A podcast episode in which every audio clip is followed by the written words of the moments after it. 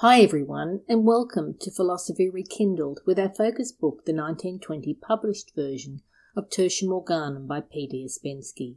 Today we are discussing Chapter 20. This is Part 1.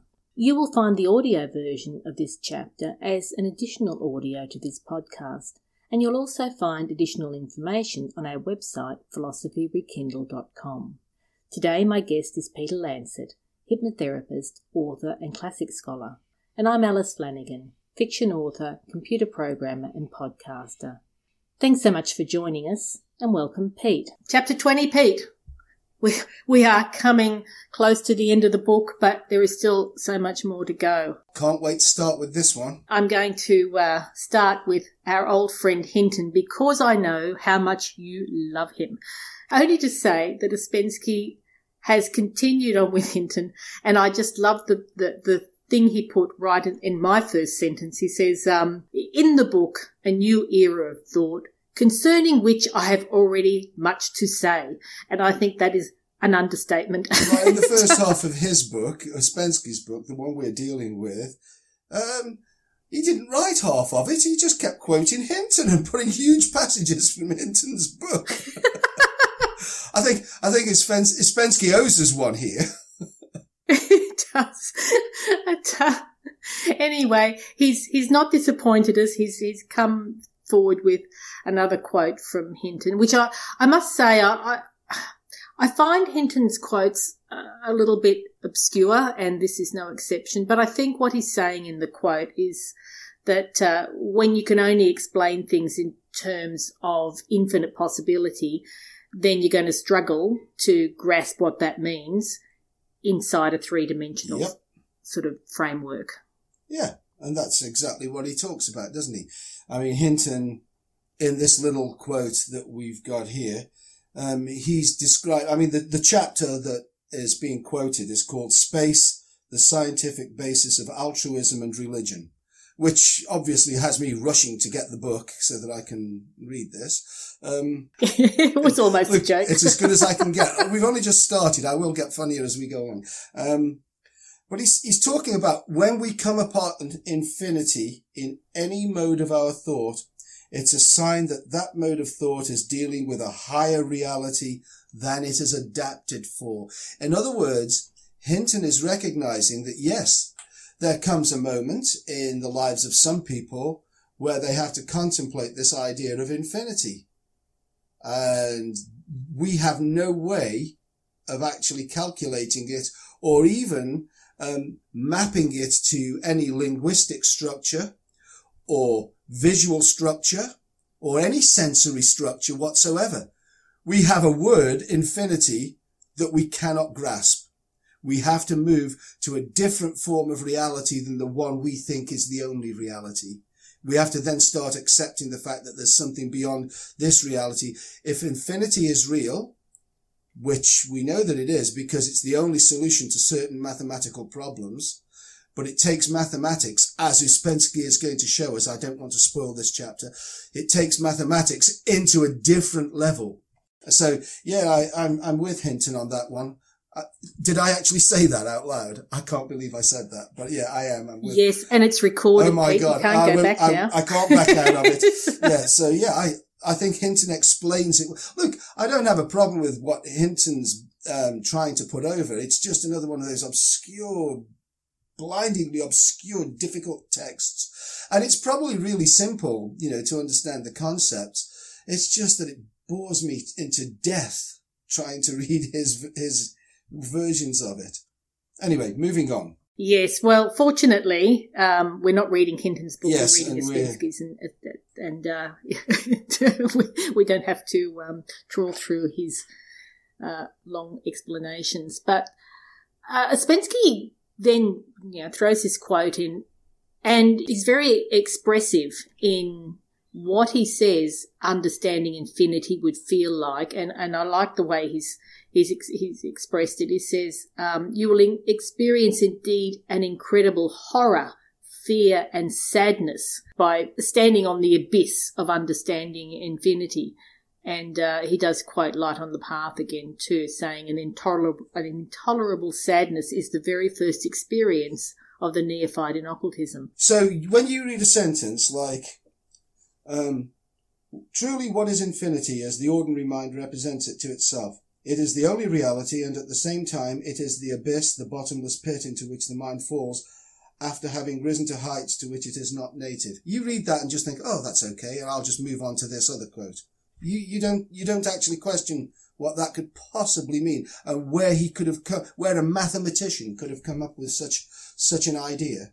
No, I, I mean, I'm happy to move along with you. I just, I'm just, I'm just interested in why you, who are not me, You know, we're not, we're, you, are not me, although you are really, if we take this to its conclusion. Um, but why, why would you, why would anybody read a, read something like that and think, oh, unimportant, yeah, yeah, whatever, uh, and, and move on? Uh, and you don't think, what the heck? What, what could that possibly mean? How could a mathematician know? We've been, we've been all the way through this book talking about a mathematician and a logician and a philosopher. Um, what the heck has gone on here? Where did this come from? No, not, not a question. Doesn't, doesn't, because if you don't question it, then nobody else will, or, or, or a lot of people won't. It doesn't, it doesn't come as a surprise. Well, I didn't feel that I had skipped it, to be fair. I paraphrased that whole page down to him saying that, you know, it's an experience indeed, an incredible horror, fear, and because, sadness. But you did latch on to straight away the, the, the emotional hook word. It's a horror. It's, why is it a horror? Let's, let's discuss, what, what's horrible about the abyss? What, what is the abyss? Well, all right then. So this bottomless pit the mind falls into, I'm assuming it's that it's unfathomable to the mind if it's restricted to what it knows to imagine everything being not finite, not not tangible. Okay, wonderful. Um, where does the word abyss come from? Where do we hear it all the time? Um, where is it used? Is it used? Um, is this just a throwaway word? Do we not analyze what? Why would he choose that word? You could use anything to say that there's another state. Uh, it's another state that we can't actually fathom from the third dimension. That's all he needed to say. He didn't say, he doesn't say that. And he uses it, and he uses it twice. This analogy is the, the entire first half of this chapter. So what is he saying? Well, he's experienced it. I can only, look, we, you know, I can only point you and others towards a better understanding of the world by looking at what, everybody has this ridiculous idea of, of why these truly gifted, intelligent people drift towards occult science and occult exploration. Why do they do this? Are they just thrill seekers? Is this something to do while they were waiting for television to be invented? What is it that they were exploring? And where does this term the abyss come from? The abyss is right there. When he talks about the horror, which you, you moved on to, again, this, this isn't just a throwaway line. Anybody that's experienced this or gone near to experiencing it will tell you that it is a shock.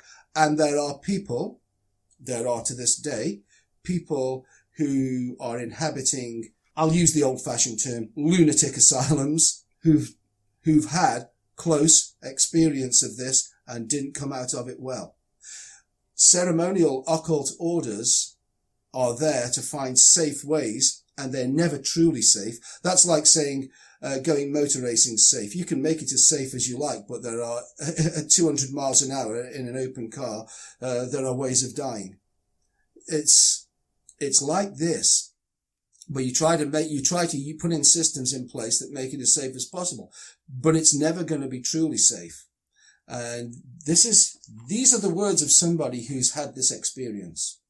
We keep coming back to his linkage with theosophy. And what he's saying here, by the way, ceremonial magic is perfect for a mathematician because of the logic and the order and the sequence of which you do things. And then the experiences become not woo woo. I'm coining a phrase here. Uh, yeah. Coin um, a phrase, yes. They are very much based on an experience that you can document to an extent using three dimensional language and terminology. Sometimes you have to invent a terminology. Abyss just means the depth. It's Greek. It's a Greek word and it means depth. Um, so Yeah, well, you read any any of the um, late 19th century, 20, early 20th century occultists, and they will constantly be talking about crossing the abyss, how dangerous it is, how to do it, what you will get there.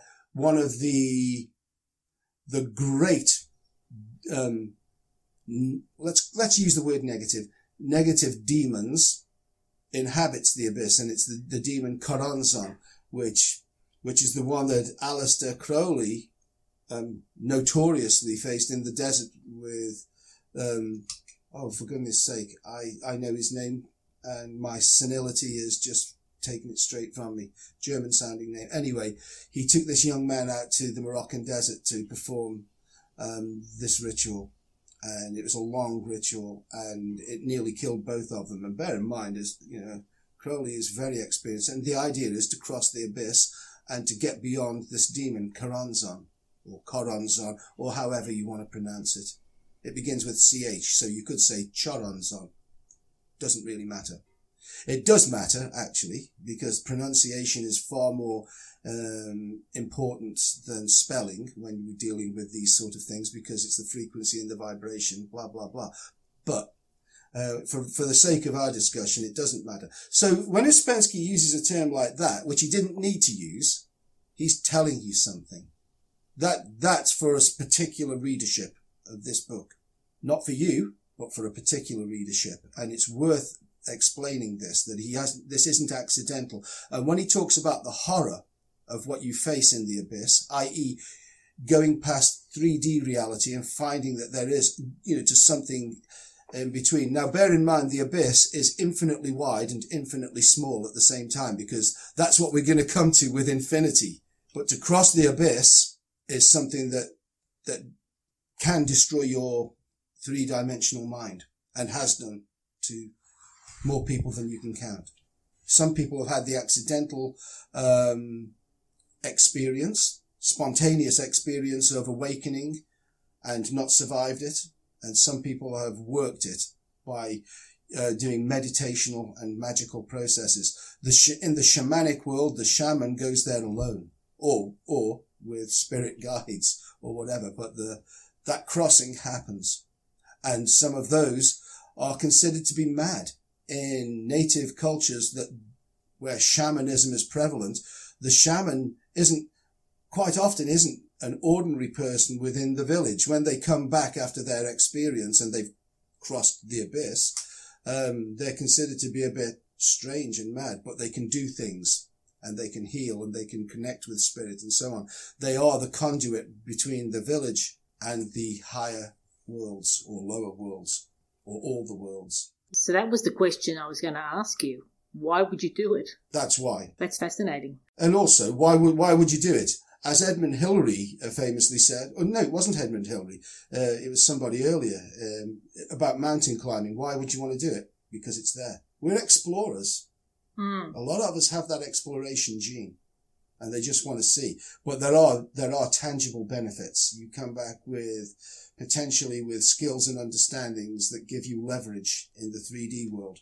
I understand then. Yes. So, yeah, well, well pointed out because, yeah, I did kind of read those and go, he's being a bit dramatic as opposed to he's telling us something. Because, yeah, and it is uncharacteristic for Ouspensky to use yeah, such really language. Especially quite... in this chapter where we're now going to talk about real mathematics and the illusory mathematics you know, which we are. So I'm sorry to have taken mm. such a, a long time to, to, to dwell on one line of, of text, but I think it sets us up. I won't, I won't do that again, um, because now we don't have to. We talk about what he says, you know, what do you see? What happens when you encounter this first reality? And an intolerable sadness the, is the very first experience of the neophyte in occultism. Is that in your book? That's yeah. That's the that's exactly. The An intolerable sadness is the very first experience of the neophyte in occultism, and he's dead right. How do I know that? I've been that neophyte.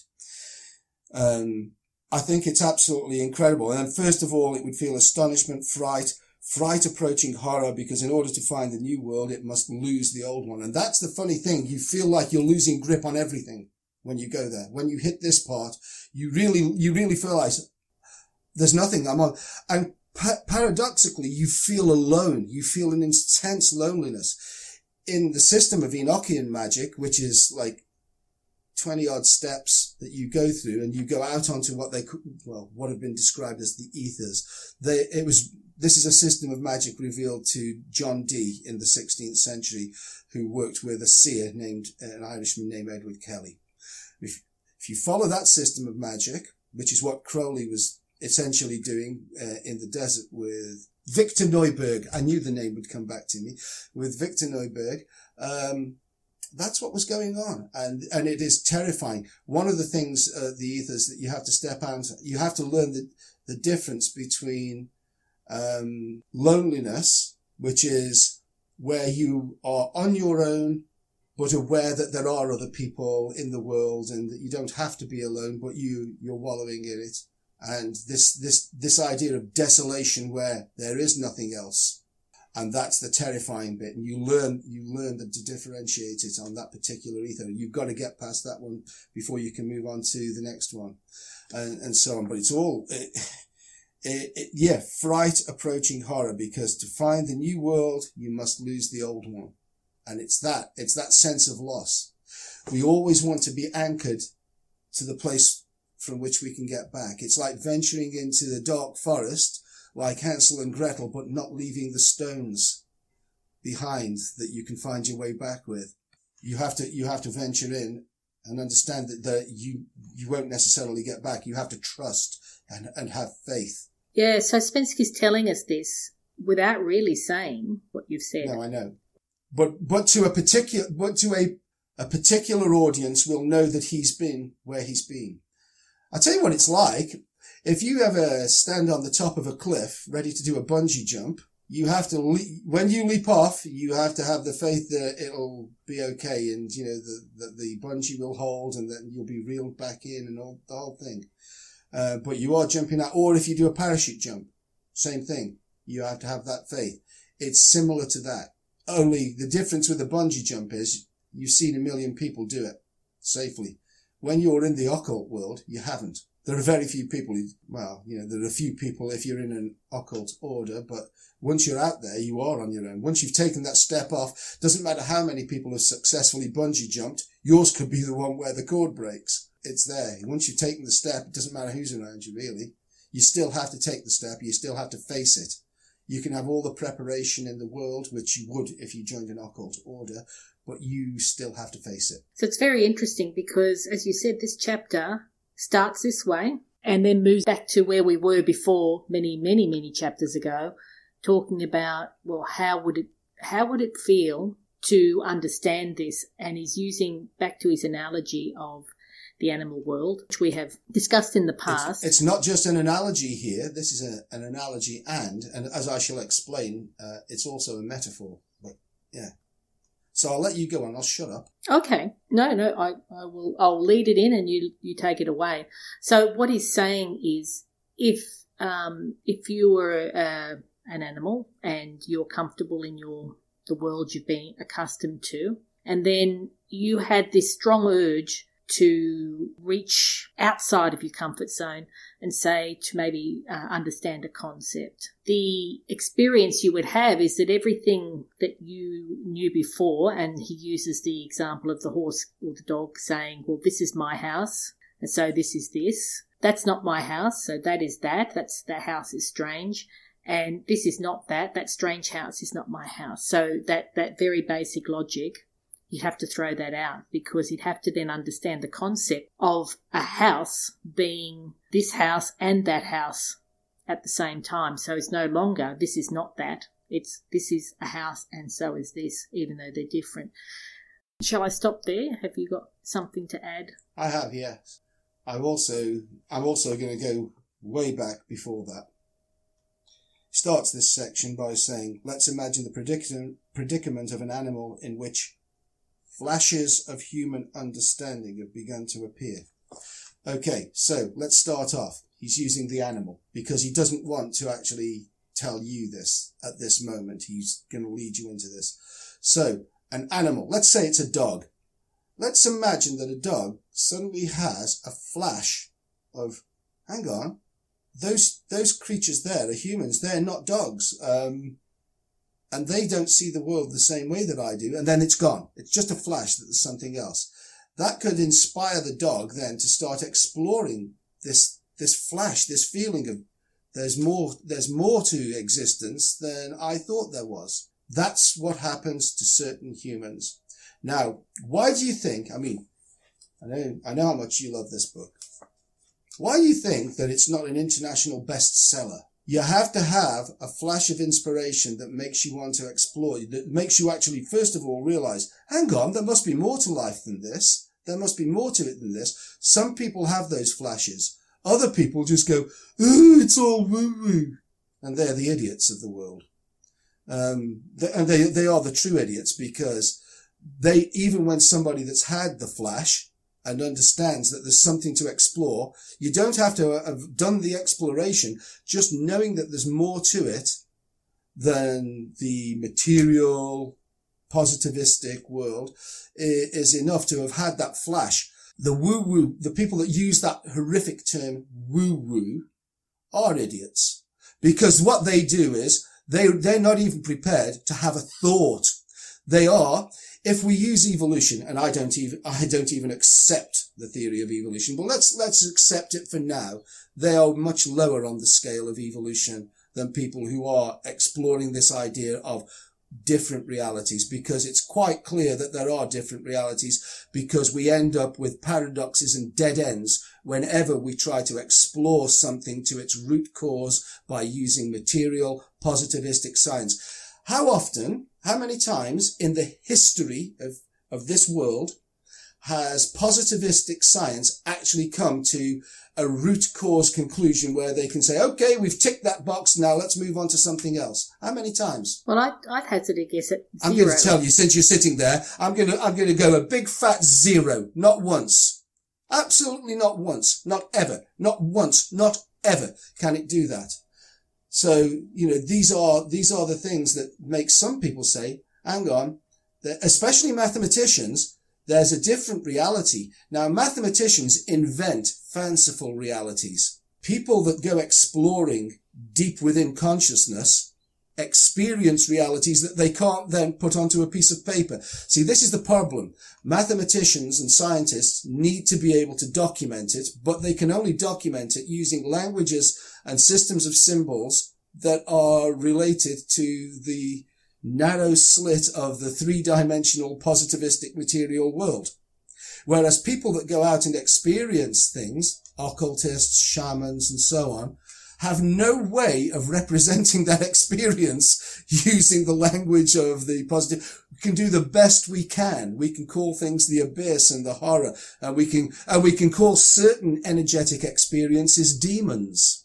But it doesn't help because unless you experience it yourself, you won't really know. But it's no good for people to just dismiss the experience of people by saying, oh, it's just woo woo, when you haven't actually um, explored what's meant by the science that you so religiously worship.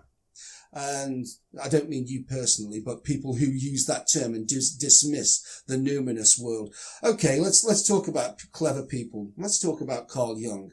Carl Jung. Not thick by any stretch of the imagination spent his entire working life out there in what he called the numinous, what these people would call the woo woo. Um, I, frankly, I rest my mm. case. Even Albert Einstein, which you would think he seems to be the poster boy of science and mathematics, he would turn around and did turn around often and frequently in his own lifetime and say, uh, you've really got me all wrong, you know. I haven't proved a damn thing. And you are taking my theories um, as real so that you can then go off to places that you can't prove anything from. Um, but you base it on me and my name, and my name has now gone out there as like the exemplar of all this. But let me tell you, I find problems with general and special relativity. Real, real problems that you're not solving, but you're taking for granted that they're okay and that it'll all somehow work out in the end. Even Einstein was saying this. He knew that there's something beyond and said so. Mm. And Uspensky, Ouspensky is great here because Uspensky actually defines where the problem is, and the problem is infinity. Infinity is where material science ends and the real world, the real universe and reality, total reality begins and ends, as we, as we will see. Which is, yeah, which is why he's saying that uh, in order to understand that, you have to let everything else that you thought you knew fall by the wayside. When, it, when I said it was a metaphor, when he talks about the animal having flashes of understanding, he he knew that he couldn't say humans. He couldn't he couldn't make some some people feel inferior. People that are reading this book feel inferior to others. But some people do have that flash of inspiration, and then they want to go and explore what is beyond the abyss. They have to have the flashes first, and then they find it's really uncomfortable to start thinking of. Inf- if you start thinking of infinity, you find that you can't. It's a fact. Try it. It, it. It's a word, but you can't have, you can't have a, uh, um, you can't actually think of it. Yeah, well, for me, when you know, uh, looking through this book, when it talks about everything happening all at the same time, which is basically infinite mm. number of possibilities, that is difficult to. It's conceptually you can say, oh well, yeah, everything's That's happening right. all at the same time. But when you what, think, what does okay, that actually here mean? I'm sitting, and yeah. it doesn't feel like that. So Absolutely. what does that actually mean? That's the problem, isn't it? You know, it's just words. People again. And I find it'll still be the same people, the ones that would, the ones that go, talk about woo and think smugly that they know it all, that everybody else is stupid when they are, there's nothing stupider than somebody like that. Nothing, nothing at all in the world is stupider than that. Um, but, uh, when you accept, hang on, I've just had a thought of infinity and I feel like I'm on the edge of grasping it and then it just goes away. I, I, when you get that, mm yeah, we all, you know, well, when I say we all do, people like us, you know, that are aware that there's something more, we do have that. And they are, and then you, and that's what Ouspensky's on about with flashes. I'm nearly there. What I love with this an, uh, analogy of the animal is what comes next when he talks about reasoned logic and that shift and how that shift in logic works. So let's say, I mean, he uses this is this and that is that, and my house is, is my own and that house is strange. Let me explain what that means. First of all, Ouspensky says before the flash of inspiration, the animal would say, this is this, that is that, pointing to something else. And this, pointing to where he, where the animal is, is not that. And then he, he tries to make it obvious by um, saying, so let's say the animal reasons, this house is my house. That house is something strange. So the strange house is not my, my own. I think we can do better than that. I think that's a miserable explanation of, of what's going on. Um, I do. Well, he's still using the word house in both. So he's basically kind of drawing a, by that, that example, basically saying that the animal recognizes house, which I think is not the point. The point is it isn't even recognized. No, exactly. so that's the point. Yeah. So what? Let's let's use a different analogy. Let's use let's say it's a dog in a dog kennel, and there is an identical dog kennel, you know, across the road that another dog lives in, and the dog will say, "Well, this is my kennel. This is mine." That thing over there is something entirely different and strange, even though it looks identical, um, because the dog can't can't ha- doesn't have a concept of dog kennel. For example, the dog, the dog could say, "Oh, I've I've just come across a tree and I'm going to wee on it," because that's what dogs can do. You know, they're prone to doing. But I'm in a forest of other trees. I don't see that that tree over there that I'm also going to wee on when I get to it. I don't see that as being the same as this. I don't think that I'm in a bunch of trees. I see this object that I'm weeing on now as an individual object in its own right. And when I get to the next tree, that's something totally different altogether. However, I'm going to wee on it. Um, but it see, it see, so it doesn't have the concept of tree.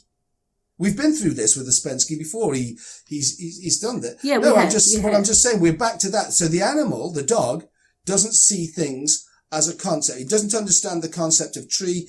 It sees an individual object when it gets to it.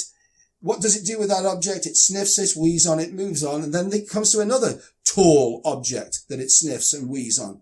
But it doesn't see them as part of the same thing. That's what Ouspensky is saying here. It doesn't see the, the, the house of the animal, i.e. the dog kennel, as being the same as that dog kennel over there, even though they're identical. They were made of the same wood by the same person to the same dimensions. It wouldn't see that, oh, that's just like mine. That's what Ouspensky is saying. See, I, I would even argue that maybe what he's actually saying is that the dog doesn't even go as far as saying that is that. He's here, this is this, moves two feet down to, you know, where the other dog is, this is this, moves round the yard, this is this. He's, he's right, like, but he, but he has to, he has to put that in the mind of the dog. The dog probably doesn't. But I will, given that this is analogy about humanity, how many, how many human beings can you imagine out of the 7.7 billion that there are on this planet? How many of them go around understanding that they understand a concept of house? They don't. They don't say this is this and that is that. They don't even have that discussion with themselves. But that is actually what's going on in their minds. They do understand that there is a concept of house. They would understand that if I show you um, a house in every house in my street's different, by the way. Nearly all of them are different. It's one of those. It's not like a, a little boxes on the hillside street. So if you're going down my street, the average person would understand that it's still looking at houses as it's walking past each one of them in turn. What we're saying is that the animal doesn't have the concept of house. It will be going, oh, that's something. I wonder what it is. That's another thing. I wonder what that is. It wouldn't just say, oh, these are all houses that look different. Mm. It doesn't have the concept of house. Most human beings don't. Most human beings never, never grasp the idea that they are aware of concepts like house, tree, and so on. Most people, most of them are animals. They don't say this is this and this is not that. They don't have that conversation with themselves ever. It's just implied in them. Most people never question anything. They just go along with the assumption that this is this and that is that without ever having to say it. But we need to, we need to say this because it's a logical concept and he does use the word logic above it to, to explain. If, if I tell you that that set of statements, this is this, that is that, this is not that. That is a mathematical statement. It's used linguistic terms rather than symbols. But that is a mathematical equation. If you were to go to university and study um, philosophy and you had to do a logic paper, which I think every reasonable university would do. Mm. If you wanted to major in philosophy, you would have to do logic 101 at the very least. Then you would come to understand these logical um, formulae. That's a lot. That is a mathematical state. A equals yeah, A. A equals A. B, B, B equals B. B. Yeah, a yeah, does not right. equal B. That's it. And that is um, a, a, logic gate equation. And, and he's put it in language so that we can understand a thought process. But, and that, and that's what, lo- and that's what logic is for. Yeah, and he correlates logic and mathematics very. Yeah, yeah, no, and that's that's what I, I love about this chapter. I, I, I really love where we're going now in, in this, but I, I just I did not want to stop um, and just gloss over those those incredible occult references that he put in. Did you, you realize now that we're talking about this is this, that is that, this is not that? Didn't, we didn't have to go through any of that crossing the abyss and the, and facing the horror and the loneliness and, and the sadness and, and all of that. We didn't have to do that at all. He could have just gone straight onto this. But he, what he's doing, he's, he's leaving markers for a very, very specific audience. That's what he's doing. So, like, he's got two separate sections, one following the other. Is there a link between the two? Well, the, yeah, look, the, the, the link is that he's going to, he's going to say that people have experienced what mathematics cannot experience. What? You know, the illusory mathematics, hmm. mathematics A or whatever he's going to call it, can't do. Mathematics 1, I think he calls them 1 and 2. Well, mathematics 1 can't express what certain people have actually experienced. And I think that's the point here. Everything I'm going to say about mathematics is not just fanciful or theoretical. People have actually experienced it. And he starts the chapter by giving us that information.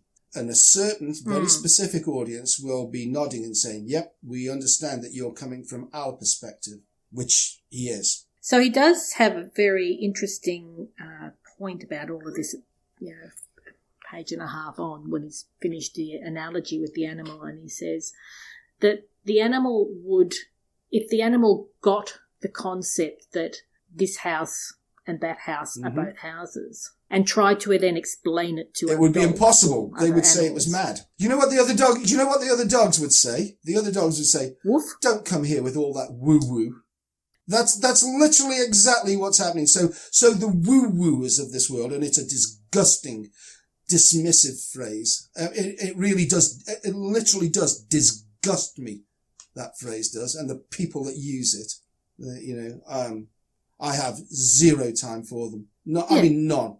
Get out of my orbit, idiotic morons. But um, you know that that's what the other dogs would say, and this is what Ouspensky is getting at. Now, the term yeah. woo-woo didn't exist. There was nothing as dismissive of people's experience in his day. People were better then. They were.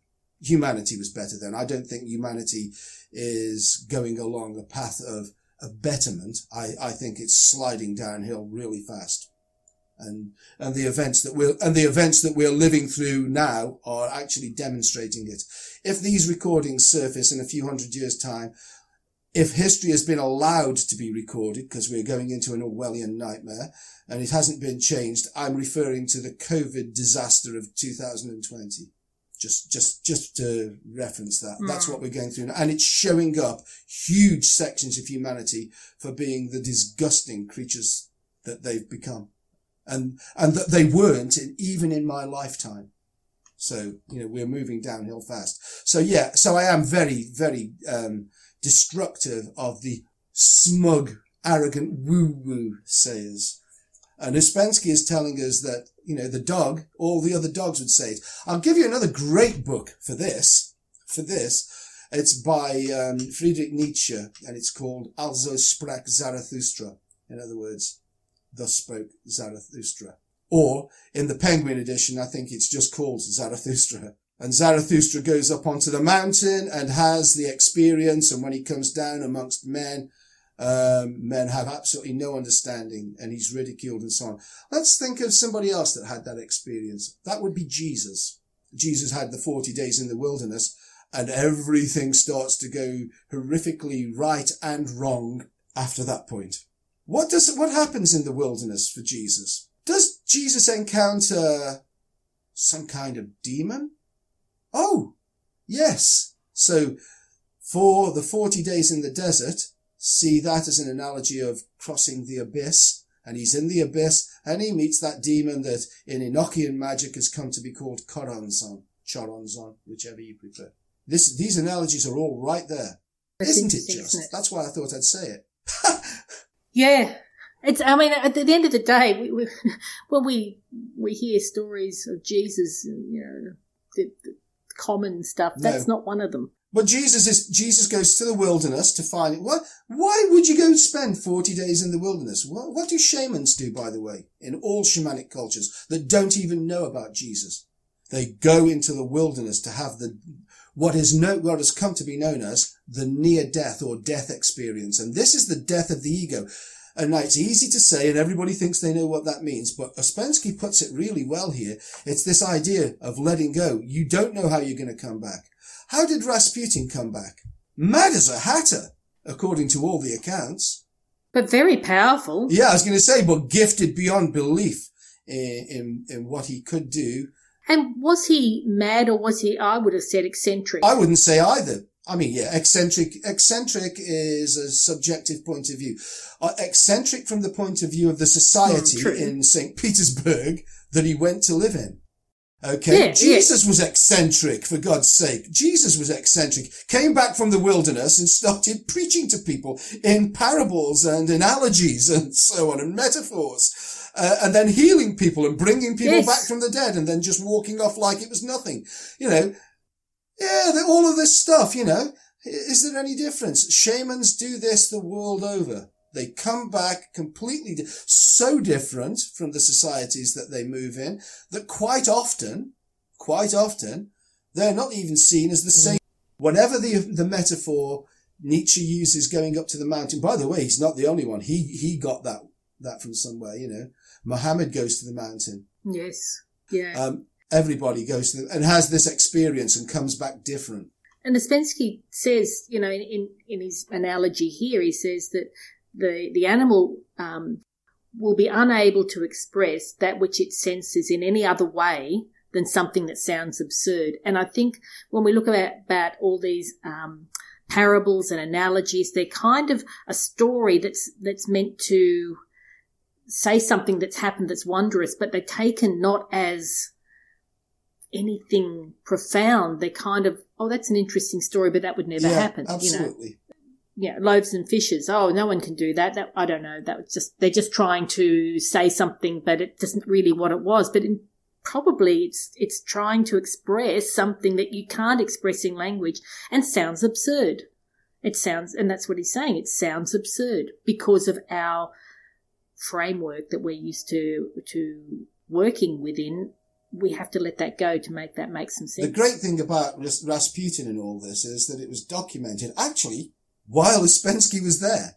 You know, he was there at the time in Russia at that time. He, oh, he yes. was. And it was do- the events of Rasputin and what he actually did, not, not what people claim he did, what he actually did is well documented by highly intelligent people in a cultured, civilized society.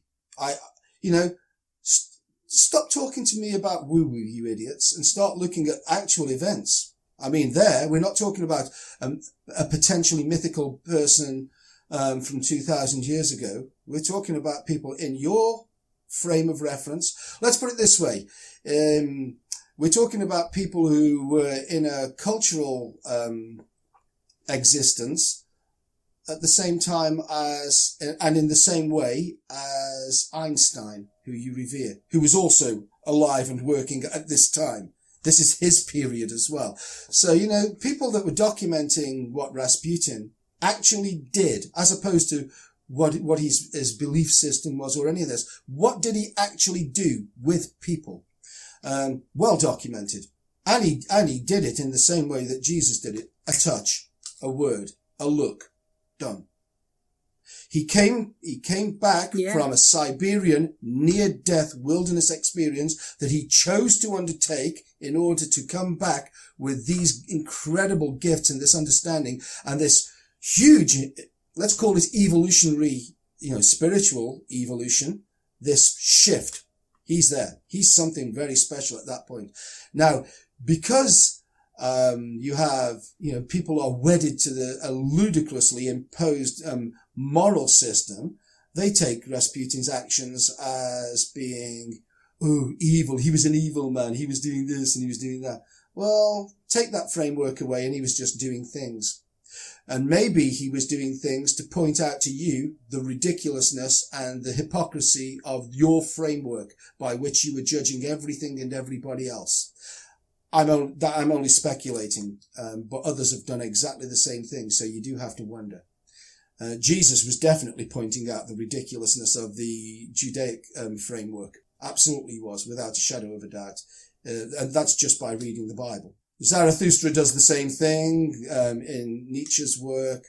Every every one of them is doing this. So anyway, moving on to the dog or the animal. Well, well, I'm I'm interested to hear what you have to say about this next sentence because Ouspensky then yeah, has given his analogy, and he's now saying we are in exactly the same position when we dead awaken, and that's in I know. i.e., yes, I've underlined it as well. When we men, yeah. um, I'll just finish the sentence, i.e., when we men come to the realization of that other life, to the comprehension of higher things.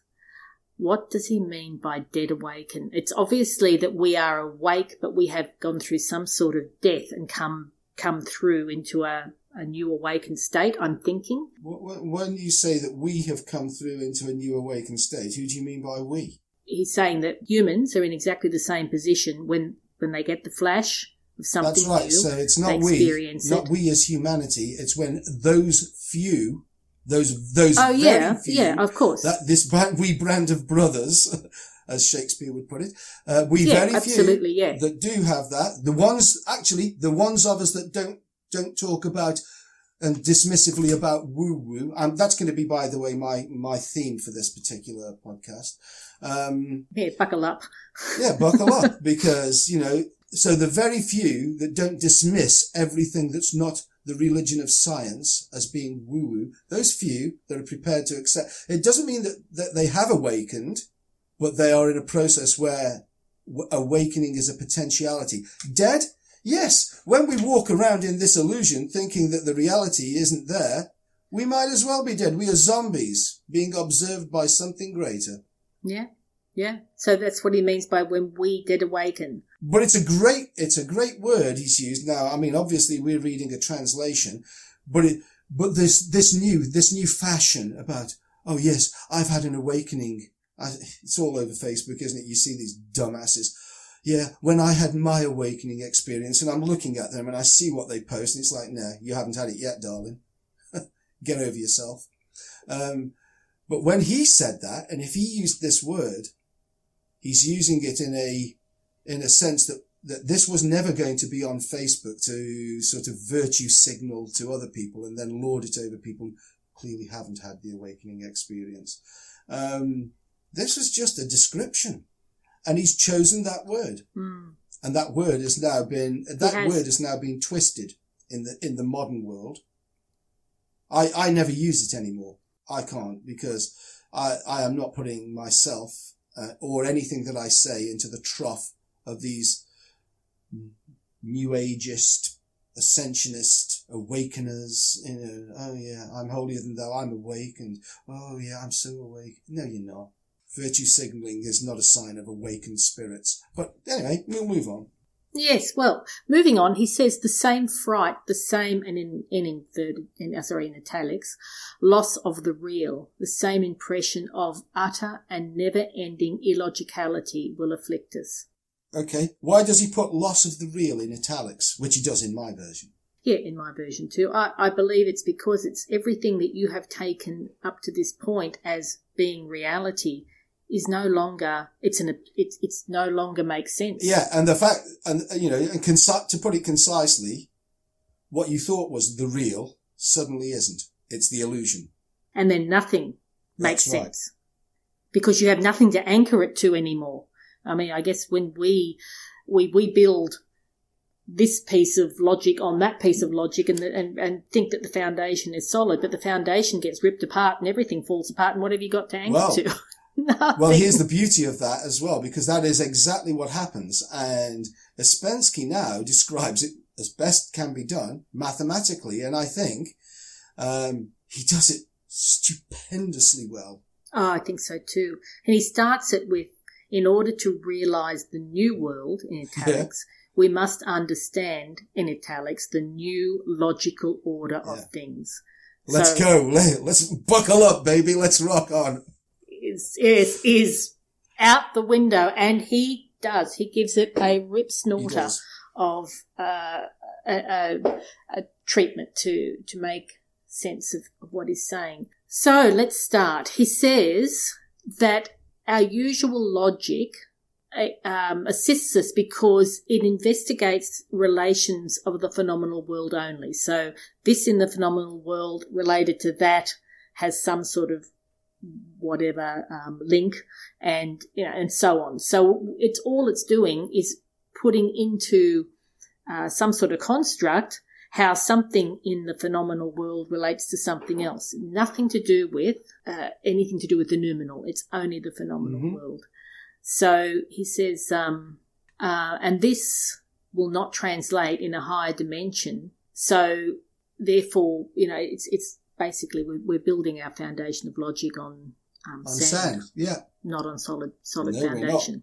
And he, he comes up with it. It's great, and I love this. This is a great definition of mathematics in just a few words.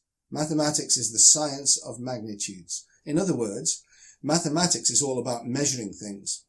This is, this is the language that's used to measure things, which is why science relies completely 100% on mathematics. If science was pu- purely yes. observational, you wouldn't be able to set it as a foundation against anything. No, but their observations are then uh, bolted onto these. Yeah, but they need they need numbers to to to describe the observation. You know, we forget that the observation is purely subjective. Only mathematics can prove that as well. Now, when you get to uncertainty principles and the idea that the observer affects what's being observed so that you can't actually, um, at that point, you cannot define what you're seeing, what you're observing. Mm. We're, we're, in the realm of, of mathematics actually saying mathematics is actually what, what is now.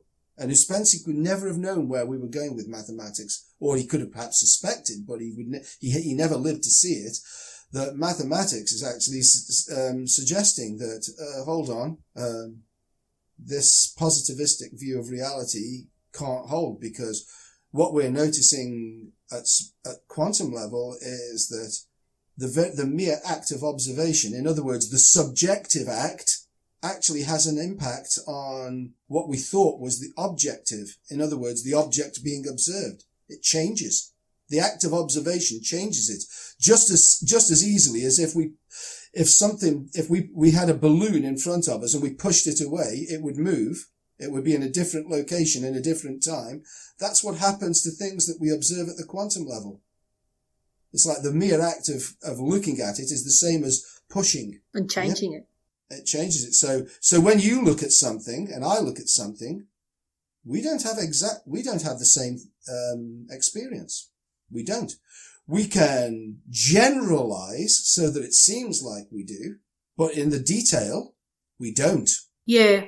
And Ouspensky's he's distancing himself from that science by saying that mathematics is the quantitative, it, it relates quantitatively. Mm-hmm. And uh, he is talking about a type of mathematics because we do go on to different types of mathematics. And he's saying that science of concepts, that's a system that studies qualitative or categorical relations between things. So uh, mathematics is your numbers and um, the science of concepts is your observations. Can I ask you a question here? Because you, it, it has it hasn't been made clear to me with what you just said.